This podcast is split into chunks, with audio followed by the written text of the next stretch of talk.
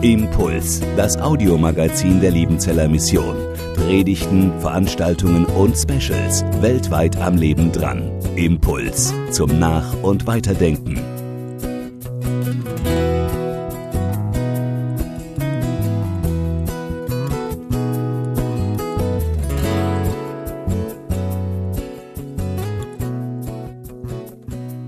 Ich Bernd sagte, ich bin 23, als ich nach Deutschland gekommen bin. 23 Jahre alt, mit der Absicht, sechs Monate zu bleiben. Ich war Studentenbetreuer an der Bibelschule Bodenseehof.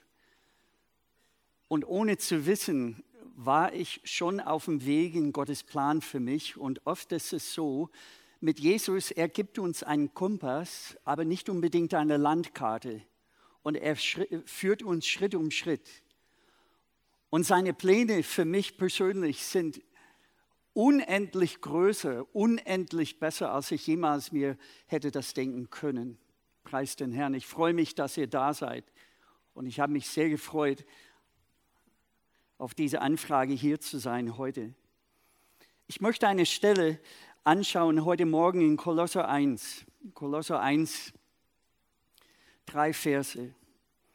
In Kolosser 1, Verse 25 bis 27 lesen wir, Ihr Diener bin ich geworden durch den Auftrag, den Gott für mich, mir für euch gegeben hat, dass ich das Wort Gottes in seine Fülle predige, nämlich das Geheimnis, das verborgen war seit ewigen Zeiten und Geschlechtern, nun aber offenbart ist in seinen Heiligen. Denen wollte Gott kundtun, was der herrliche Reichtum dieses Geheimnisses unter den Völkern ist, nämlich Christus in euch, die Hoffnung der Herrlichkeit. Hier spricht Paulus von einem Geheimnis und es hat genau mit diesem Thema zu tun, Beyond Me. Denn das ganze Christsein von Anfang bis zum Ende ist Beyond Me. Ist ein Leben weit über meine eigenen Fähigkeiten und Möglichkeiten. Weit über meine eigene Stärke, Weisheit oder Können. Und deswegen ist das nicht so wichtig, wie wir so schön gehört heute Morgen in einem Zeugnis. Es geht nicht um meine Fähigkeit, es geht um meine Verfügbarkeit. Und hier spricht Paulus von einem Geheimnis. Ein Geheimnis in der, spricht, sprich, äh, in der Schrift spricht nicht von einem Rätsel, was schwer zu verstehen ist. Ein Geheimnis in der Schrift spricht von dem, was Gott allein uns offenbaren kann. Ich weiß nicht, ob du das jemals erlebt habe wie ich. Ich höre die Predigt, ich habe das in meine Birne hier aufgenommen, aber es gibt eine Entfernung zwischen die Predigt und meine eigene Erfahrung. Und das stört mich. X-mal habe ich das erlebt. Und es ist so, mein Verstand und vor allem mein kommt schnell an seine Grenze. Ich kann das kapieren, theologisch, theoretisch. Aber das Erleben, das ist eine völlig andere Sache.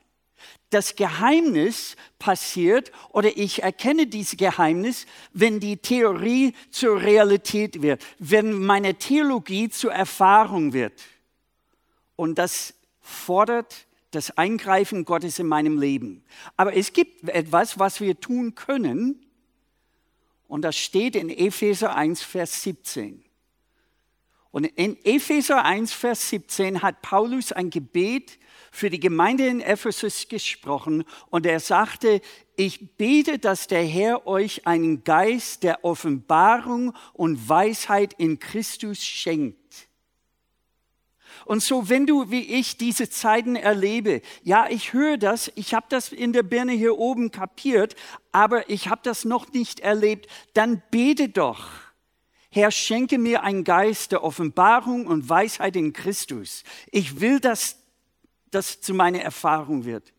Ich will, dass du mir dieses Geheimnis enthüllst. Und es leuchtet uns ein, was erforderlich ist, die Wege Gottes zu erkennen.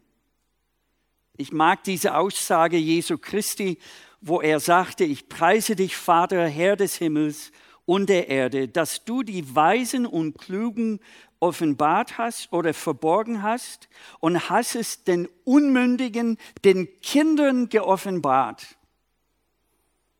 Ich bin nicht der Hellste, ich war nicht so klug in der Schule. Die Lehrer haben meine Eltern sogar in der siebten äh, Klasse gesagt, erwarte niemals ein Dreier von Peter, der ist nicht der Hellste. Sie haben mir das niemals gesagt, bin dankbar dafür. Aber anhand dieser Aussage Jesu Christi, da merkte ich, okay, Herr, wenn die Erkenntnis Gottes kommt, durch eine Offenbarung kommt und wenn du in der Lage bist, sogar Kinder das zu offenbaren, das leuchtet mir ein, das hat mit einer Herzenseinstellung zu tun, mit Demut. Und ja, ein zerbrochener Geist wenn ich einen Brief bekäme von meiner Frau und, und ich war so hell begeistert davon, ich zeige diesen Brief äh, Bernd hier vorne, Bernd, du musst das unbedingt lesen, das ist ja wunderbar. Meine Frau hat das mir geschrieben. Er kann den gleichen Brief lesen und er kann ein bisschen verstehen, was damit gemeint wurde, aber die tiefste Bedeutung wurde ihm verschlossen sein. Aus einem bestimmten Grund. Er kennt nicht den Autor. Er kennt meine Frau nicht. Und meine Beziehung zu meiner Frau ist der Schlüssel, wobei ich das verstehe, was sie mir offenbart hatte. Und so ist das in diese Geheimnisse Gottes. Herr, ich komme zu dir wie ein Kind. Ich brauche diese Erfahrung. Mach das klar, damit ich das erlebe. Das ist das Geheimnis. Und mein Verstand kommt an seine Grenzen oft im Leben mit Jesus. Ich möchte zwei Punkte hier herausholen. Nummer eins, nächste Folie. Christus in euch. Das ist das Geheimnis. Mit 13 Jahren war ich auf eine Familienfreizeit. Ich war mit den Jugendlichen unterwegs und ich habe diesen Vers Johannes 3:16 das erste Mal in meinem Leben gehört. Denn also hat Gott die Welt geliebt, dass er seinen eingeborenen Sohn gab, damit alle, die an ihm glauben, nicht verloren werden, sondern in den Himmel kommen. Wenn das deine Übersetzung ist, ist es eine schlechte Übersetzung. Jesus hat es nicht gesagt. Jesus hat nicht gesagt, komm zu mir, damit du in den Himmel kommst. Versteh mich aber richtig. Alle, die Jesus aufnehmen, kommen sozusagen in den Himmel, wie wir zu pflegen haben. Aber er sagte, denn, denn also hat Gott die Welt geliebt, dass er seinen eingeborenen Sohn gab, damit alle, die an ihm glauben, nicht verloren werden, sondern das ewige Leben haben. Hier und jetzt. Und ewiges Leben ist nicht unbedingt ein Ort, an dem ich ankomme nach dem Tod. Ewiges Leben ist eine Person, der bei mir einkehrt vor dem Tod, nämlich Jesus. Jesus ist das Leben. Und das Leben, das er mir vermittelt durch die Wiedergeburt, ist die Auferstehungs- oder das Auferstehungsleben Jesu Christi. Er kehrt bei mir ein. Und sobald ich Jesus aufnehme, habe ich Jesus tatsächlich aufgenommen. In der Tat, durch seinen Geist. Und deswegen fängt ewiges Leben nicht mit dem Tod an, sondern mit dem Vertrauen. Und wer Jesus hat, hat das Leben. Das Leben Jesus selbst in mir. Das habe ich nicht kapiert in jungen Jahren sondern ich habe eine gewisse ja, Vorgangsweise, sogar eine Philosophie zum Christsein. Und das zeige ich euch jetzt in einem Bild. Da gibt es einen äh, Holzschnitt bei uns im Hinterland am Bodensee, wo ich wohne. Und ich laufe das jeden, jedes Mal vorbei, wenn ich meine Langläufe mache. Und unter diesem Kreuz steht das Bild, das tat ich für dich, was tust du für mich? Und das war meine Vorgangsweise, als es um Christsein ging, als Teenager. Ich dachte, weil Jesus so viel für mich gemacht hat, schulde ich ihm ein gottgefälliges Leben. Mein Problem war, das könnte ich nicht zustande bringen. Und ich ging auf äh, Jugendfreizeiten Meine Eltern und ich, ja, wir haben ein bisschen, hm, wie kann ich das sagen? Angespannte Zeit vielleicht, würde ich sagen. Ich war von Natur aus rebellisch, wollte mein eigenes Ding machen. Und sie schickten mich auf Freizeiten und oft kam eine evangelistische Botschaft und dann kam Teil zwei und wenn du nicht für Jesus lebst, komm und gib dein Leben neu hin. Und ich habe das so oft gehört und gemacht und das hieß für mich, okay, das hat, hat er für mich, das tue ich für ihn. Das hieß mehr Hingabe, mehr Leistung, mehr Opfer. Und nach der Freizeit, nachdem ich aufgehört habe, die Briefe an die Mädchen zu schreiben, die ich dort kennengelernt habe, und, und diese Gefühle äh, nicht mehr da waren, da war ich äh, so unterwegs äh, mit, mit meinen Kameraden, die nicht unbedingt Jesus kannten. Denn mein Schau war, mindestens haben sie Spaß, aber ich nicht mit meiner Hingabe. Jetzt kann ich das sagen, ich habe nichts mehr zu verlieren, aber ich hätte tierisch Angst, das in der Gemeinde zu sagen. Dann haben meine Eltern gesagt, Peter, es gibt eine Skifreizeit, du magst Skifahren, wir haben dich angemeldet, geh dahin, da gibt es ein Band und einen Redner und andere junge Menschen. Und, und ich ging dahin, äh, super Zeit, evangelistische Botschaft und dann am Ende Teil zwei und wenn du rückfällig bist, wenn du nicht mit Jesus lebst, und das weißt du, komm heute Abend, gib dein Leben neu hin. So habe ich mein Leben hin hingegeben, wieder hingegeben. Zwei, drei Wochen später, gleiche Geschichte, bin rückfällig geworden, bin auf der Sommerfreizeit mit meiner Familie. Einmal hatte meine Eltern so viel Sorgen um mich, sie, sie ließen mich dort eine zweite Woche. Sie ging weg, ich, ich blieb da. Ihr braucht, wie heißt das auf Deutsch, äh, Nachhilfe, glaubensmäßig. Und ein Jahr war das so, ähm, äh, wenn, wenn du es wirklich ernst meinst mit Jesus, äh, gib dich hin äh, und, und, geh nach Hause und schmeiß diese furchtbare Musik, was ihr dazu hört, in, in dem Eimer. Ich ging nach Hause und habe Rolling Stones und Beatles und ZZ Top und Led Zeppelin und Eric Clapton.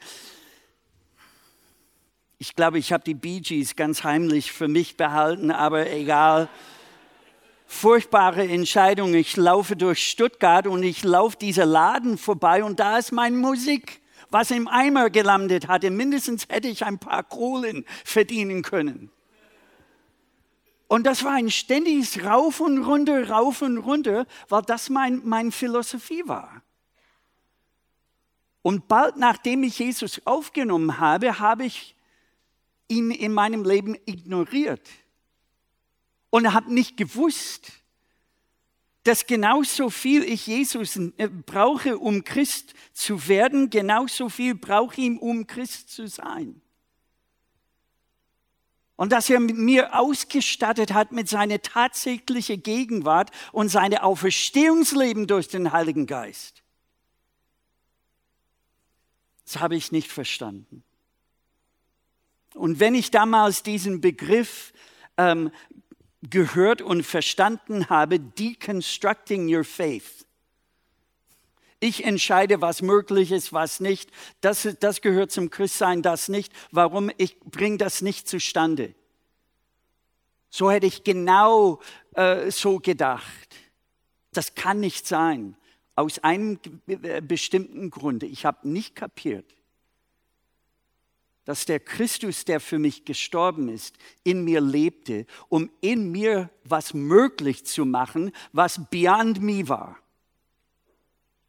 Und so kam ich zur Bibelschule 1979, 18 Jahre alt, mit diesem Hintergrund, äh, saß sicher in der zweitletzten Reihe. Der erste Gastredner predigte über Hosea. Hosea Nie davon gehört. Warum? Ich habe versagt mit meiner Lies die Bibel durch in einem Jahrplan. Kam niemals nach, nach, vorwärts nach Hosea. war ein dritter Mose und das hat mich entmütigt und ich hörte auf.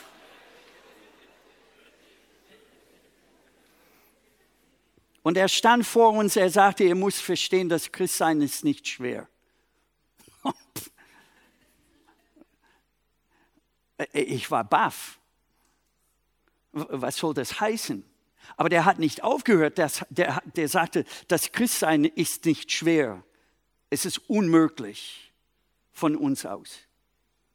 Ich habe meine Bibel zugemacht, hätte die Eltern damals angerufen, was hast du heute in der Vorlesung gelernt? Ja, ich habe gerade gehört, das Christsein ist unmöglich. Dafür habt ihr bezahlt, Dankeschön. Meine Verwirrung über diese Aussage war kennzeichnend für die geistliche Verführung, unter denen ich gelitten hatte für die ersten fünf Jahre meines Lebens als Christ. Ich habe versucht, das Ganze aus mir zu machen. Und da lag ich falsch. Nächste Folie. Paulus hörte nicht auf. Er sagte, Christus in euch, die Hoffnung der Herrlichkeit. Und es kann sein, dass jemand hier sitzt heute Morgen, wie ich damals, und du denkst, ich bin ein hoffnungsloser Fall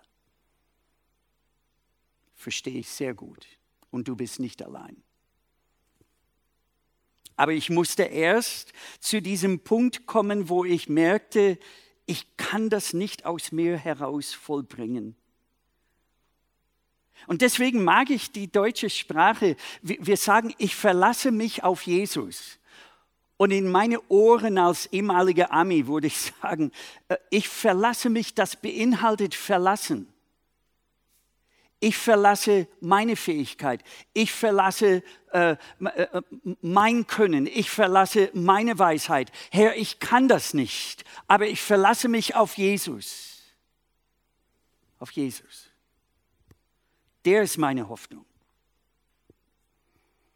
Die einzige Hoffnung für einen Strahler zu leuchten heute Morgen ist Strom in sich. Meine einzige Hoffnung heute ist ist Christus in mir. Der Handelnde, derjenige, der mich führt und das zustande bringt vom Herzen erst und dann in der Tat umgesetzt. Es ist Christus. Ich habe nicht verstanden, es, sind nicht nur der Inhalt, es ist nicht nur der Inhalt meines Lebens, was Gott gefällt sondern auch das, was in Hebräer 11, Vers 6 steht, wo es heißt, aber ohne Glauben ist es unmöglich, Gott zu gefallen. Interessant. Es heißt nicht, ohne Liebe ist es unmöglich, Gott zu gefallen. Äh, es heißt nicht, ohne Gerechtigkeit ist es unmöglich, Gott zu gefallen, sondern ohne Glauben. Und Glauben ist ein vollkommenes Verlass auf Jesus.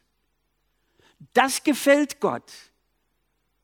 Und zwar ohne das kann mein Leben ihm nicht gefallen. Warum? Es ist dieses, äh, ja, sich auf Jesus verlassen, das schenkt Jesus ein offener Raum in meinem Leben zu handeln, zu wirken. Dinge in meinem Herzen zustande bringen, die normalerweise nicht nur nicht da sind. Ich gebe euch ein Beispiel, ich habe die Zeit. Am Bodenseehof haben wir drei Zimmer, zehn Mann pro Zimmer. Zehn. Das ist schon eine, eine Herausforderung. Die Studenten aus der Welt, äh, dritte Welt kommen, sie stehen in der Tür und sie sagen, was? Nur neun andere Menschen hier, das ist ja bombig. Und die Studenten aus Los Angeles kommen, sie stehen in der Tür und sagen, was? Neun andere. Und mein Schlafzimmer zu Hause ist so groß und ich bin allein drin. Wie kann ich das überleben? Und dann sagen sie sowas wie, weil es sich auf eine Bibelschule gehört. Aber Peter, ich arbeite an meiner Geduld. Ich sag, arbeite weiter. arbeite weiter. Du wirst nur dadurch entdecken, wie ungeduldig und zornig du bist. Zorn oder, oder äh, ein, Antipathie gegenüber einem anderen Mensch zu haben innerlich und dann sich verpflichtet fühlen, Liebe zu zeigen, das ist nicht Christsein, das ist Heuchelei. Christsein geschieht, wenn Jesus in deinem Herzen sein Liebe bewirkt und du willst jemand anderes Gutes tun, vom Herzen, mit dem du sonst nichts gemeinsam hättest und dir sogar auf den Keks geht. Das ist Christsein. Es ist ein Wunder. Es ist das, was Jesus allein zustande bringen kann in meinem Leben.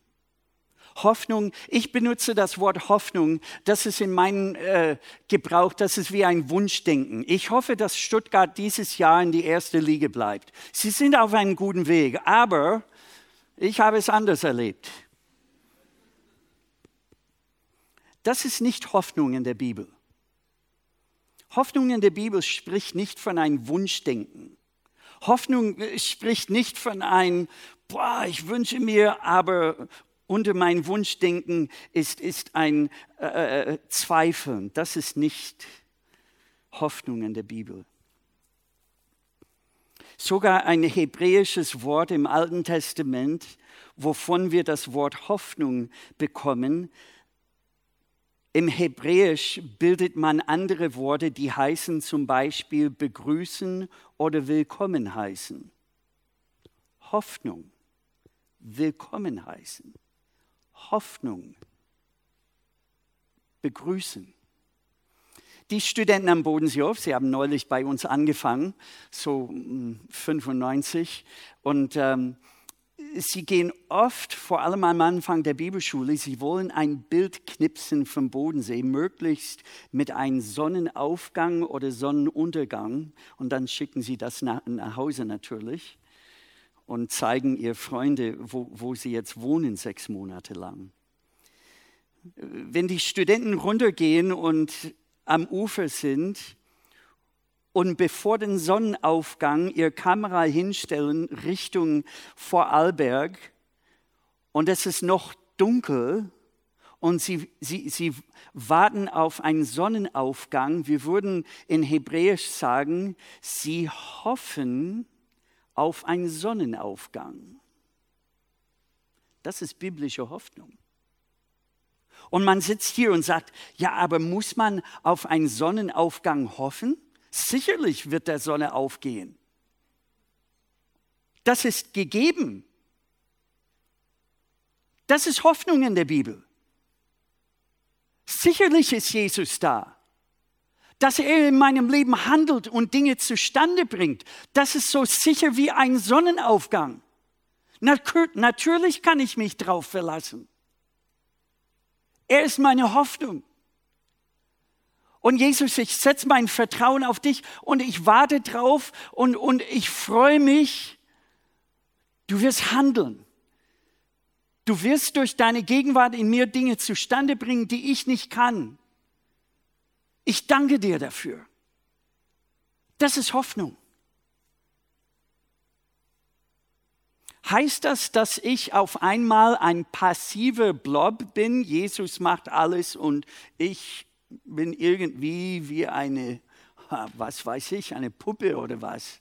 Und er bewegt mich, wie er will. Nein, gar nicht. Das ist ein falsches Verständnis von dem, was Paulus hier sagt. Äh, nächste Folie. Er hat in, in Vers 29 in Johannes oder Kolosser 1 gesagt, dafür mühe ich mich ab und ringe in seine Kraft, die mächtig in mir wirkt. Dafür mühe ich mich auch ab und ringe. Aber in seine Kraft, die mächtig in mir wirkt. Das ist Christsein. Es ist nicht ähm, meine ganze Leistung und nichts von Jesus. Es ist auch nicht äh, nur Jesu Wirkung und ich muss nichts machen. Sondern das fordert mein ganzer Einsatz und es fordert sein ganzes Können. Es ist alles Jesus und alles von mir. Beides. Und ich rechne mit ihm. Und eigentlich ist das so, wenn ich erstmals mit der Gegenwart Jesu in meinem Leben rechne, das befreit mich nicht von Verantwortung, es bereitet mich für Verantwortung in Gottes Sinne vor. Erst dann bin ich einsetzbar bereit. Erst dann kann er wirken. Erst dann wird ein Leben zustande kommen. It's beyond me. Ich gebe euch ein Beispiel und dann schließe ich. Am Bodensee kann es so aussehen. Da sehen wir den Santis auf, aus dem Hintergrund und äh, manchmal ist es sehr still am See. Da sieht man die Kajaker da und so kann es bei uns aussehen.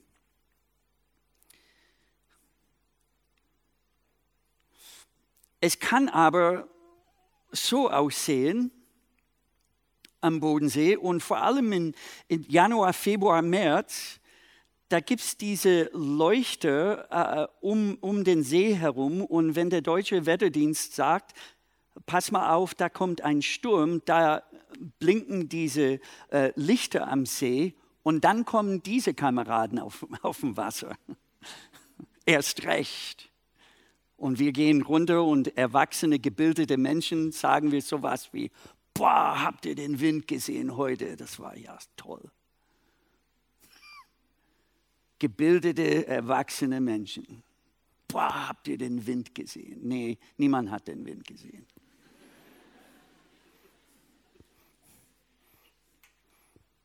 Sichtbarkeit ist nicht der letzte Maßstab der Wirklichkeit. Etwas kann unsichtbar sein und sehr real. Gottes Geist unsichtbar und Jesus ist sehr real.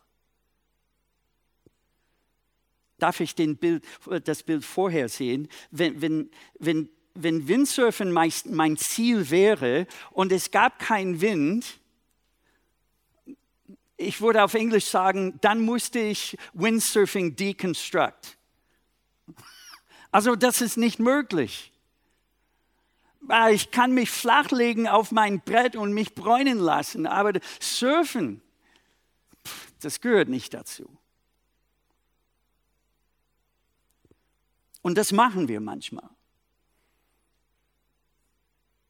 Weil ich nicht kapiert ist, habe, was das Geheimnis des Christseins ist. Das letzte Bild. Christus in euch die Hoffnung der Herrlichkeit. Wind verherrlicht sich durch den Surfer. Ohne Wind gibt es kein Surfen. Und es fordert beides, der Surfer und den Wind. Und dann kommt man zu Einsatz. Dann erfüllt man sein Ziel und Zweck in Gottes Augen. Und das ist Christsein. Zum Schluss möchte ich Folgendes sagen, bevor die, Musiker und Moderator nach vorne kommen. Zwei Dinge. Wenn du hier sitzt und wie ich damals es versucht habe, versagt, versucht habe, versagt, ein Achterbahn ich will dich wissen lassen, du bist nicht allein. Was Gott am meisten gefällt, ist dieser Startpunkt, ich komme zu ihm in meine Hilflosigkeit und ich sage, Herr Jesus, ich kann das nicht. Wir würden denken, weil wir so erzogen sind in der Gesellschaft, Jesus will nichts mit mir zu tun haben, weil ich das nicht zustande bringe weil wir so erzogen sind, du bist etwas, wenn du etwas kannst. Erst recht, wenn ich zu diesem Punkt komme, auch als Christ, ich kann das nicht. Das zieht Jesu, sein Einsatz und seine Fürsorge und sein Herz zu mir hin. Es sind nicht die Studenten, die zu uns kommen die verzweifelt sind und am Ende sind. Ich mache mir keine Sorgen um sie. Es sind die Studenten, die zu uns kommen, die völlig mit sich selbst zufrieden sind, völlig von sich selbst überzeugt sind, für denen mache ich mir Sorgen. Aber das gehört nicht in Gottes Reich. Gott gibt Acht auf den Demütigen und sogar die mit zerbrochenen Herzen sind. Vielleicht kommst du heute mit so einem Herz. Du bist herzlich willkommen. Hab keine Angst, das Jesus heute zu sagen. Ich kann das nicht, Herr. Und zweitens will ich Folgendes sagen. Und das war ein grober Fehler meinerseits. Ich habe Jesus aufgenommen und bald danach begann ich seine Gegenwart zu ignorieren in meinem Leben als Christ. Wenn Jesus kommt, er kommt und bleibt mit seinem Heiligen Geist. Er hat mich niemals verlassen. Und ich darf es nicht zulassen, dass die Gefühle seiner Abwesenheit mich täuschen von der Wahrheit seiner Gegenwart. Und manchmal fühlt man sich so, so geistlich wie ein Stück Holz. Und man kommt zu diesem Punkt, wo man Glaubensgehorsam übt und sagt, Herr, du hast es in deinem Wort gesagt, du lebst in mir. Du bist jetzt dran. Wenn der Herr was sagt in seinem Wort, ist sein, setzt er sein Ruf aufs Spiel. Er ist verantwortlich, das zu verwirklichen. Und vielleicht ist es dran, das erste Mal oder vielleicht das erste Mal seit einer langen Zeit einfach Jesus zu danken. Danke dir, du bist bei mir. Du wohnst in mir, der hoffnungslose Fall. Ich danke dir dafür. Ich danke dir. Ich spüre dich nicht. Ich sehe dich nicht. Aber ich danke dir. Warum? Du hast es in deinem Wort gesagt und ich halte dich verantwortlich für das, was du in deinem Wort gesagt hast. Hier bin ich. Ich danke dir. Ich möchte am Ende diese Botschaft einfach 60 Sekunden Stille haben. Und in diese 60 Sekunden, das ist deine Zeit jetzt mit Jesus zu sprechen.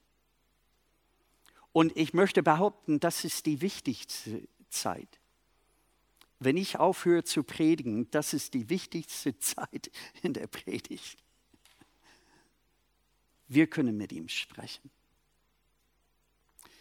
Und wenn du hier sitzt und du merkst, ich bin ein Mitläufer gewesen, such jemand aus. Ich freue mich so sehr, dass die Seelsorger hier sind Such jemand aus. Ich erkenne, ich habe niemals Jesus aufgenommen. Ich bin nicht wiedergeboren. Ich dachte das, aber ich habe es nicht. Such jemand aus. Lass uns stille werden, 60 Sekunden und selbst mit dem Herrn sprechen. Und dann spreche ich ein Gebet zum Schluss. 60 Sekunden Stille ab jetzt.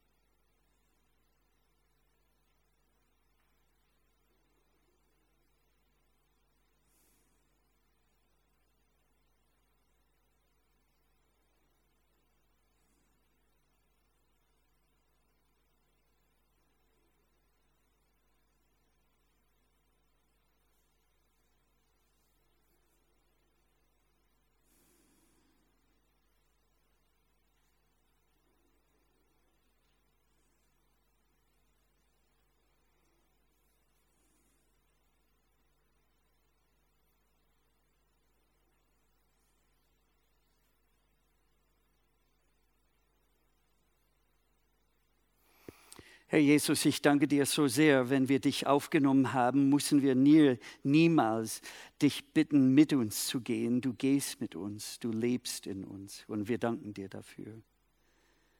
Und Herr, ich möchte bitten, dass du Zuversicht schenkst an dem Punkt, wo jemand es heute Morgen braucht Und ich danke dir so sehr für alle die, die hier sind. Möge dein Wille geschehen durch dein Handeln in unserem Leben. Und wir wollen dir dafür danken. Du bist unsere Hoffnung. In deinem Namen. Amen. Impuls ist eine Produktion der Liebenzeller Mission. Haben Sie Fragen? Würden Sie gerne mehr wissen? Ausführliche Informationen und Kontaktadressen finden Sie im Internet unter www.liebenzell.org. Die Liebenzeller Mission produziert ebenfalls das Fernsehmagazin Weltweit am Leben dran. Informationen zur Sendung und zum Empfang gibt es unter www.weltweit-magazin.de.